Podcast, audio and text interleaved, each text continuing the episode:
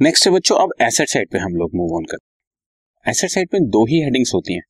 एक non current assets और एक करंट एसेट्स अब नॉन करंट एसेट्स में क्या क्या आएगा? आपको बार बार पढ़ने पड़ेंगे बच्चों।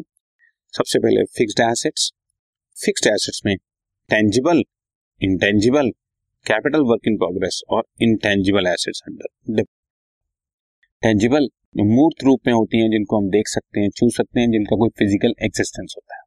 जैसे land building plant machinery furniture fixture लेकिन इंटेंजिबल एसेट जैसे पेटेंट राइट्स या गुडविल ये हमारे इंटेंजिबल एसेट चले जाते हैं। कैपिटल वर्क इन प्रोग्रेस कोई फिक्स एसेट्स हम लोग अभी अंडर कंस्ट्रक्शन और इंटेंजिबल एसेट्स अंडर डेवलपमेंट हम कोई फॉर्मूला डिज़ाइन कर रहे हैं या हम कोई कुछ और पेटेंट राइट बना रहे हैं, जो अभी अंडर डेवलपमेंट अभी बनकर पूरा कंप्लीट नहीं हुआ या अभी यूज़ में नहीं आया। ये सब चीज़ें इंटेंजिबल एसेट्स अंडर डेवलपमेंट तो ये सारी चीज़ें लॉन्ग टर्म में आएँगी fix assets number two non current assets की नंबर टू हेडिंग है non current investment non current investment वो हो गई जो करंट इन्वेस्टमेंट नहीं यानी कि जो अगले बारह महीने के लिए नहीं की जाती लॉन्ग टर्म पर्पज के लिए की जाती। और इन्वेस्टमेंट किसी भी चीज़ में हो सकती है। Investment in property investment in equity investment in preferential investment in government securities investment in debenture investment in bond investment in mutual fund investment in partnership firm या अदर नॉन करंट अब यही नाम आपको हो सकता है करंट इन्वेस्टमेंट में भी मिल जाए पर वो शॉर्ट टर्म के लिए होंगी। तो जो लॉन्ग टर्म के लिए हैं, वो नॉन करंट इन्वेस्टमेंट्स और जो शॉर्ट टर्म के लिए वो करंट इन्वेस्टमेंट आगे चल के मैं आपको बताऊँगा कि करंट और नॉन करंट को कैसे स्पेसिफाई करते हैं या कैसे चेंज करते हैं। उसके लिए एक वर्ड आएगा ऑपरेटिंग साइकिल उसको थोड़ी सी एक्सप्लेनेशन मिलेगी।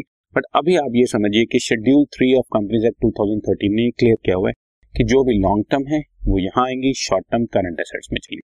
अब लॉन्ग टर्म शॉर्ट टर्म को स्पेसिफाई करने के लिए जो ऑपरेटिंग साइकिल की डिटेल आएगी, वो मैं आगे आपको चल के बताता हूँ।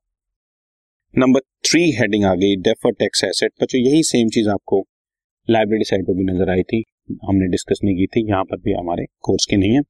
डी पार्ट है long term loans and advances ठीक है फ़र्स्ट थी फिक्स एसेट्स नंबर टू थी इन्वेस्टमेंट थी non current investment number three यानी कि C part defer tax asset number four D part long term loans and advances इसमें loans advances on capital advances या security deposit या other loans advances आपको मैं बड़े शॉर्ट फॉर्म में बताया तो ये कोई ज़्यादा लंबी चौड़ी बात नहीं। जो लंबे पीरियड के लिए किसी को कोई लोन या एडवांस दिया, ज़्यादा बड़े period more than one year वैसे तो मोर देन वन ईयर बोलते हैं, पर हम इसको आमतौर पर पाँच साल, सात साल, दस साल के लिए अगर किसी को मैंने कोई एडवांस दिया है तो सारी लॉन्ग टर्म लोन एडवांसेस में आ जाएँगे। और कोई अदर नॉन करंट एसेट्स बच्चे हो जिसमें लॉन्ग टर्म ट्रेड रिसीवेबल ये मैंने तुम्हें करंट लाइबिलिटी में भी बताया और नॉन करंट में भी बताया। ट्रेड पेबल्स करंट लाइबिलिटी में होते हैं, लेकिन लॉन्ग टर्म के लिए दिए गए trade payable non current liability में।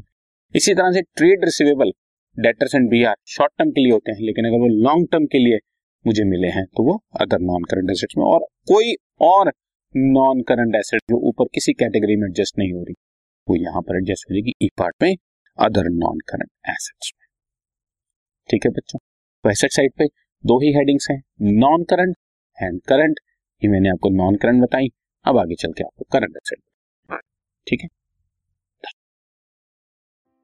This podcast is brought you by Hub Hopper शिक्षा अभियान अगर आपको ये पॉडकास्ट पसंद आया तो प्लीज़ लाइक शेयर और सब्सक्राइब करें और वीडियो क्लासेस के लिए शिक्षा अभियान के यूट्यूब चैनल पर जाएँ।